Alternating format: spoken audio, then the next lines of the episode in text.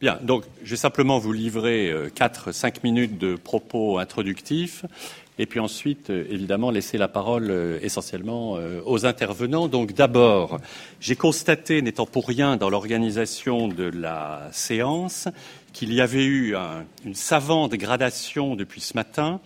Nous sommes partis de la connaissance, ensuite nous avons abordé le virtuel, et évidemment, il y arrive un moment, toujours un peu délicat, où on est confronté à l'opérationnel. C'est souvent là que ça se gâte.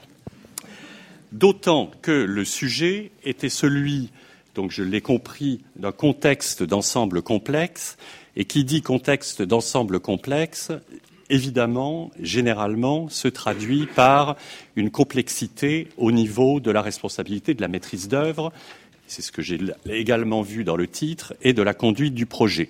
Alors je crois que nous allons avoir euh, quelques témoignages qui illustrent, j'en connais certains, pas d'autres, mais en tout cas ceux que je connais illustrent cette question de la complexité.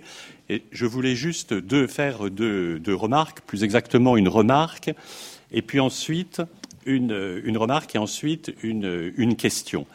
Alors, euh, la remarque, c'est qu'effectivement, cette question de la complexité euh, de la maîtrise d'œuvre dans des opérations complexes est aujourd'hui à peu près inhérente à l'organisation, j'ai envie de dire administrative et institutionnelle, de nos modes de fonctionnement, puisque nous sommes obligés, dans des projets compliqués, de croiser un certain nombre de compétences, de savoir-faire, de métiers, et qui n'ont pas forcément cette culture commune qui leur permet toujours de travailler facilement ensemble. Sans doute, il y a des efforts en termes de formation euh, pour euh, améliorer cette culture commune, mais ça n'est pas toujours le cas. Et la remarque que je voulais faire précisément par rapport à la question euh, dont il a été fait état ce matin, qui est celle de la terminologie, c'est combien on a pu se rendre compte dans le travail de normalisation les questions de terminologie avaient une incidence absolument directe sur la question des métiers eux-mêmes je n'ai pas le temps de rentrer dans le détail, mais combien la seule définition d'un terme comme conservation ou restauration ou restitution appelait des débats qui n'étaient pas seulement des débats d'ordre intellectuel sur le fait de savoir ce que pouvait recouvrir tel ou tel terme, mais comment cela induisait des enjeux qui étaient des enjeux euh, de pouvoir, des enjeux d'organisation sociale et de profession, donc c'est une simple remarque, mais pour dire à quel point c'est la seule question de la terminologie dans des opérations d'une certaine complexité débouche sur des enjeux, des considérations tout à fait euh, importantes. On n'a pas le temps d'en parler, mais c'est en tout cas quelque chose de, tout à fait, euh, me semble-t-il, important. Et puis, euh, la question, c'est la suivante. Longtemps, dans cette préoccupation de reconstituer, qui est de, réaménager, de réorganiser, etc., euh, des lieux patrimoniaux. On est ici dans le rapport entre le contenant et le contenu, entre l'immeuble et puis ce qui, de tout temps, a été son, corollaire.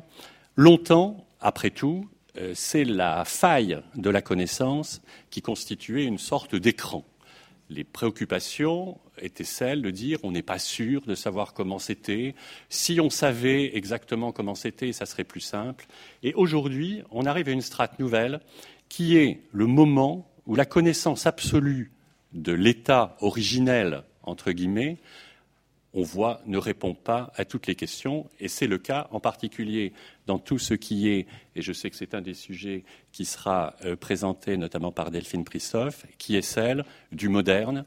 On a face au moderne, Villa Cavrois par exemple, une, documentation absolue, mais on se rend compte que ce n'est pas parce qu'on sait exactement comment cela a été à l'origine que l'on sait pour autant comment il faut le faire aujourd'hui. Et ça, euh, c'est un, sujet légèrement paradoxal et qui renvoie à d'autres périodes plus anciennes, évidemment, dans euh, cette. Euh, et la question, c'est est-ce que c'est parce que l'on sait comment c'était qu'il faut forcément le refaire?